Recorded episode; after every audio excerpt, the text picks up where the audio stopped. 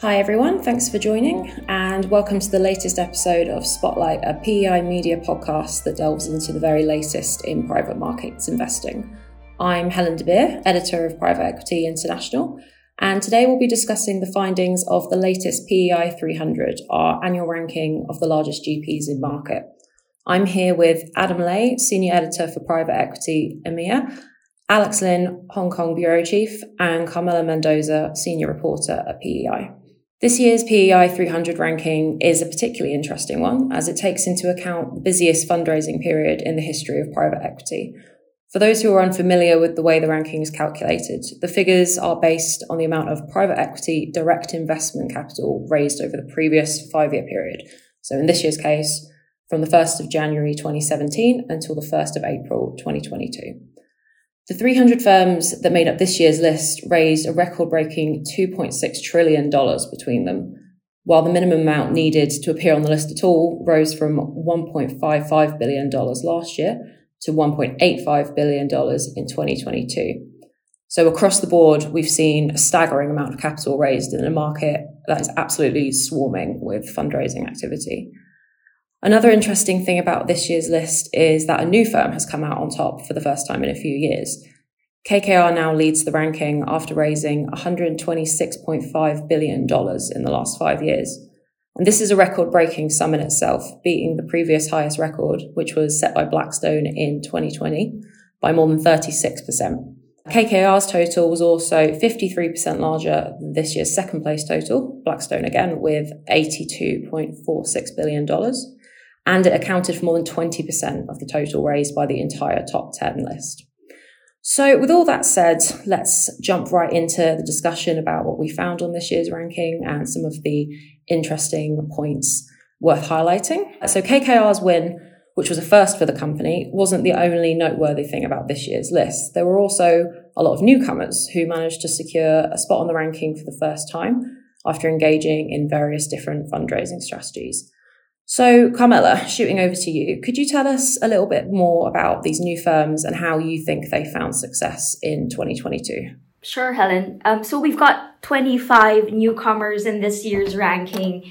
And there's a variety of firms in the list. So we have China specific, China focused firms. We have specialists as well. So I'd like to draw your attention to a firm called Eastern Bell Capital. So they're based in Shanghai. They're number 158 in the ranking. And last year we named them one of the five Chinese GPs to watch. Uh, so this is the first time they're, they're making it to PEI 300 and they raised over 3.5 billion during the qualifying period, the five year period. Another firm that I'd like to highlight is Blue Owl Capital. So they're number 42. And we all know this firm because of the merger that happened last year between Owl Rock and then Dyal, the GP stakes manager Dyal. So at number 42, the firm gathered 16.3 billion across its funds over the five year period. And when we um, were listening to their earnings call earlier this year, they said that a chunk, a significant chunk of the capital raised came from the private wealth channel. So that, that is quite interesting. In terms of sector specific firms, definitely we've seen sports focused PE firms come up in the ranking. And two of these, uh, Dallas based Arctos Sports partners and New York firm Redbird Capital Partners are very interesting. So Arctos was founded in 2019 by a former partner of secondaries firm Ian Charles and David O'Connor, who is the former CEO of Madison Square Garden. So I think what really catapulted Arctos to, to the ranking is uh, the 2.9 billion that they raised for their debut fund. And it is, if I, if I'm not mistaken, still the largest, you know, first time fund that we have tracked so they closed that fund in, in October 2021, and that's a billion more than their original target. And for Redbird, they're the owner of Toulouse Football Club, uh, Boston Red Sox, and Rajasthan Royals, an Indian cricket team. And they held a final close last year on 2.6 billion for their flagship fund, Redbird 2019. If uh, anyone was listening to this wants a deeper dive into sports focused PE firms, we did a cover story on it in November 2020 before all this began. So it is quite interesting to read that. But yes, these firms I think are very good to highlight and lots of newcomers in the list. And I expect to see more in, in the coming years. Yeah, absolutely. And it's interesting there that you mentioned Eastern Bell Capital and I think possibly a couple of other China based firms. Actually, this would be a good way to lead into my next question to Alex, which is something else we found this year was that there were a lot of Asia Pacific focused managers which managed to stake a much bigger claim than in previous years. So leading on from how Carmela thinks some of the newcomers have appeared on the list for the first time, why do you think that Asia Pacific focused managers have managed to create a, such a big presence for themselves on the ranking in 2022? Yeah, it's an interesting one. So, I guess, uh, first of all, we should sort of frame this by saying that there are 48 managers in this year's ranking compared to 43 last year. The amount of capital raised by Asian managers as well this year is 21% more than the qualifying five year period for last year. The biggest kind of entrant this year is China Reform Fund Management. They are not on this list because they suddenly raised 26 billion in the space of one year. The fact that they're a new entrant to this ranking actually reflects just kind of the general opacity of China's private equity markets. So there are some estimates out there that there are about 10,000 or 10,000 plus Chinese PE managers out there. But uh, obviously, because some of them have state ties and, and some of them just generally focus on the domestic market, so they don't feel sort of the need to engage with, with international LPs, um, a lot of them kind of stay beneath the radar. So China Reform Fund Management is one of those that has kind of entered for the first time. And obviously, they've raised just massive amounts of capital. We saw a similar story last year as well. So China Merchants Capital is another firm, quite similar. So they're both state owned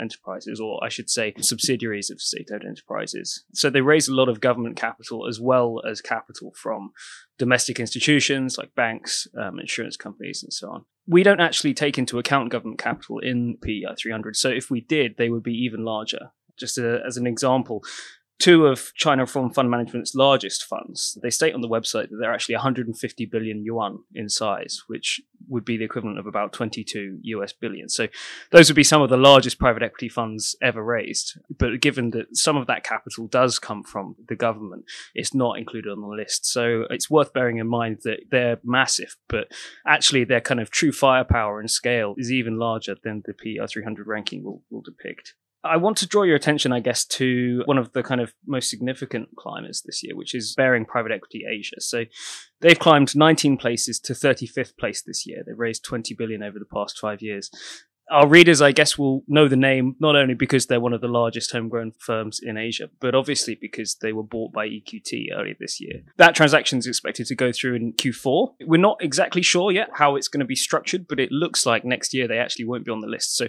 EQT, which itself is obviously very high on the ranking this year, could be even higher because if you take into account the amount of capital that Baring's raised, that should get added to EQT's total.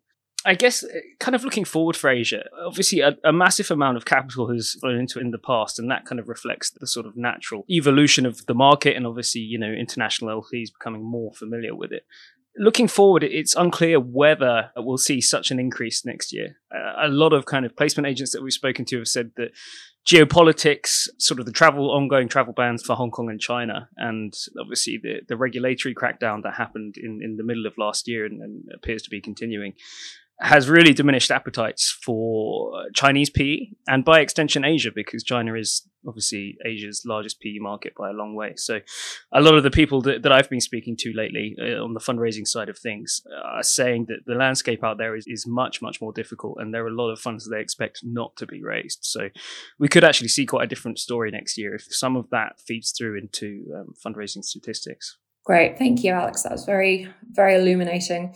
So, Adam, let's come over to you. There were some specific strategies that have maintained a strong presence in recent years and they've continued to appear on the ranking in 2022. Could you tell us a little bit about some of those? Yes, absolutely. Happy to, Helen. So, I guess a couple of those strategies would be tech. So, the kind of emergence and the rise of tech specific focused GPs, which have really kind of broken into the top 10 last year and this year, you know, continued to maintain their presence. And the other strategy would be the kind of continued evolution of uh, fund to fund firms. So, obviously, fund to fund strategies have been evolving for a long time now. That won't come as any sort of news to our listeners. But firms that are active in fund to fund strategies continue to not only appear in the PEI 300, but rise up the ranks. And while we don't count fund of funds capital as capital towards the PEI 300, the PEI 300 only counts capital to be directly invested into businesses. It's, it's notable to see such firms as Partners Group, Adams Street Partners, Ardian, just to name a few, who are all stalwarts of the PEI 300 and have risen up the ranks for this year as well. Just to give you a little bit of a figure, firms that have active fund of fund strategies raised around $103 billion in total in this year's PEI 300, and that accounts for around 4% of the total capital. The question really is looking forward, you know, how relevant will fund of fund strategies remain, particularly with challenges from different fronts? You know, you have digital platforms, and readers will know some of the names that are offering individual, retail, high net worth, and other investors um, access to diversified portfolios of private equity stakes. You have the burgeoning secondaries market, which is, you know, coming into its own as a way to get diversified exposure to private equity and beat the J curve because capital is invested from day one. And you also have this kind of shift to separately managed accounts. So large institutional investors foregoing their kind of commitments to commingled fund to fund products and shifting to funds of one for example. And many traditional fund of fund players are, are, moving in this SMA direction. Ardian and AlpInvest come to mind. So that will certainly be interesting to watch. Returning to tech focused funds, Thoma Bravo, Clearlake, uh, Insight Partners, all in the top 10 of this year's PEI 300. Clearlake in the news recently, it raised $14 billion for its latest flagship fund, and that was off the back of the closing of around five continuation fund vehicles. Continuation fund vehicles being where a manager takes assets from an existing fund and moves them into a continuation vehicle that it continues to manage while giving uh, liquidity to its LPs. And this can be a great way of increasing DPI, so returning cash back to LPs, LPs who may be considering whether to or not back the manager's next strategy, and so giving those LPs cash can be a, a great way to help with future fundraising. Um, Insight Partners this year jumped 18 places to 10th place. It raised $20 billion for its latest flagship at the beginning of this year, and it's reported to be already talking to investors about the next flagship and is also in market with two follow on funds. Follow on funds being vehicles that take stakes in existing portfolio companies that the, the GP manages. So, tech, uh, certainly an exciting space to watch, Helen. Great, thanks, Adam. That's great. And just as we round up the discussion, let's open the floor up to everyone. If there are any other particular strategies or areas of interest that we saw on this year's ranking that perhaps haven't been there previously or that have been there previously but have started to grow in scope. If mm. anyone's got anything they'd like to, to say on that, that would be great. Maybe just something to highlight, Helen. We were fortunate to be able to speak to Alisa Wood, who is a partner in KKR's client and partner group. And of course, they were thrilled that they were actually on top of PEI 300, but she did highlight that you know, over the last 12 months, and this is across strategies and not just PE, they raised a little over 130 billion of new capital organically. And a good thing to note there is about 45% of that came from strategies that didn't exist five years ago. So I think if you look at KKR's strategies right now, you would see tech growth, geography specific uh, funds as well. So you see with the larger managers in, in our PEI 300, a lot of them have come up and established, created new fund series over the last five years. And that's really proven to be the reason why they, they've grown in scale and in, in capital raising over the last few years. Also, if you look at the top 10, with all of the listed managers, a lot of them have said in the recent earnings calls that looking ahead, private wealth will make up a larger portion of their inflows in the next five years. Just to stick to KKR, they said they expect that to grow to 30 to 50% of their annualized fundraising volumes in the coming years. So that is another channel to watch and which we have covered extensively also in PEI. Great. And um, Adam or Alex, did you have anything else that you wanted to, to say on that?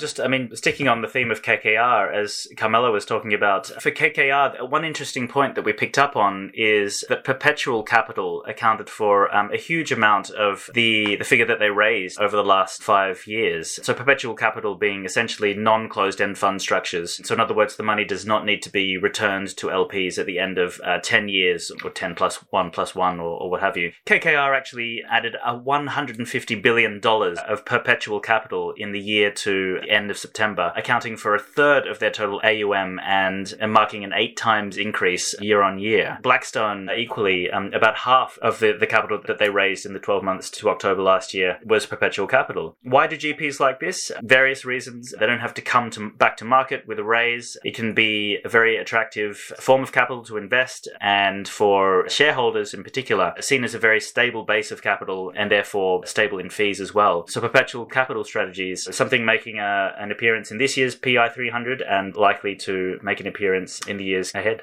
One other important thing to note about PEI 300 this year is we're starting to see sort of industry consolidation uh, actually having a tangible impact on the position of, of, some of these firms. If I just take, for example, EQT and its acquisition of LSP, which is a European life sciences firm, their total was actually boosted by about 1.94 billion through that acquisition. So that's all the capital that LSP would have raised over that period had it been still a separate firm. If you look at the ranking this year, that there's actually only 1.87 billion separating EQT and CVC.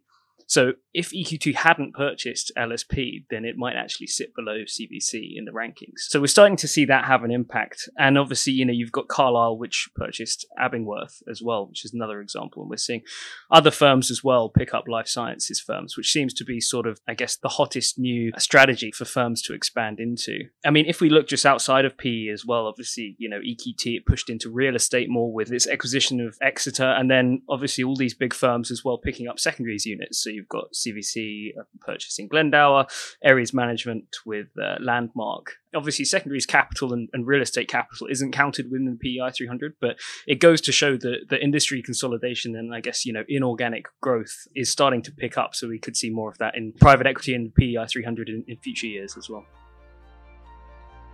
For more insight into this year's PEI 300, readers can find the full ranking, along with all of our additional analysis, by navigating to the rankings and reports section at privateequityinternational.com.